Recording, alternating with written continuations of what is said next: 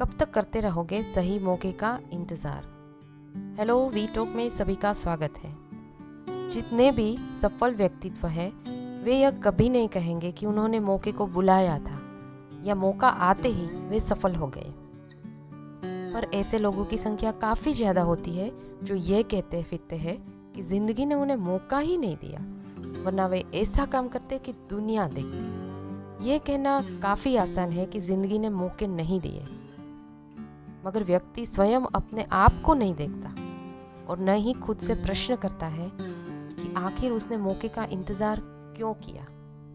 मौका ऐसे नहीं आता और न ही मौके को लेकर इंतज़ार किया जाना ठीक है। मौका आ भी गया तो कब और कैसे आगे बढ़े, इसका ज्ञान भी होना ज़रूरी है। मेरे एक मित्र थे जो ग्रेजुएट थे। उनकी इच्छा किसी प्रतियोगी परीक्षा पास कर सरकारी नौकरी प्राप्त करने की थी। इसके लिए वह मेहनत करने को भी तैयार थे। इस संबंध में उन्होंने अपनी इच्छा घर वालों को भी बता दी।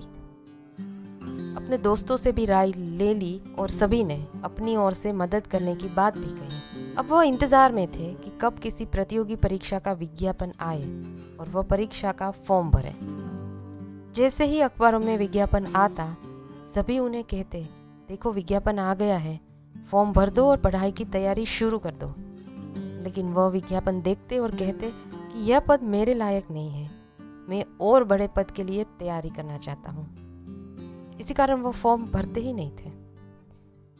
इस परिस्थिति में काफ़ी समय व्यतीत हो गया और अब घर वालों को भी चिंता होने लगे कि आखिरकार यह करना क्या चाहते हैं। इसी बीच उसके कई दोस्तों को नौकरी मिल गई।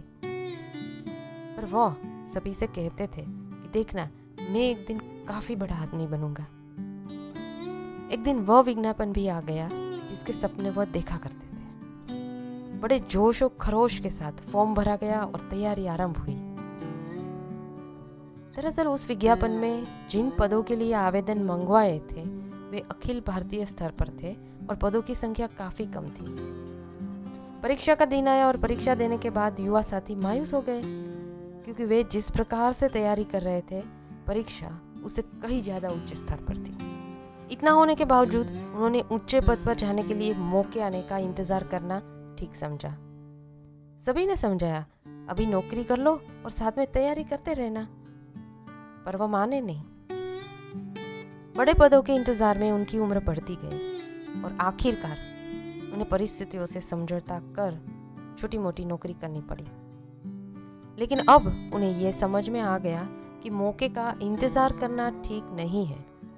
ज़िंदगी में प्रतिदिन ही व्यक्ति के सामने मौके आते हैं और उन्हें ठीक तरह से समझने में उनसे चूक हो गई थी।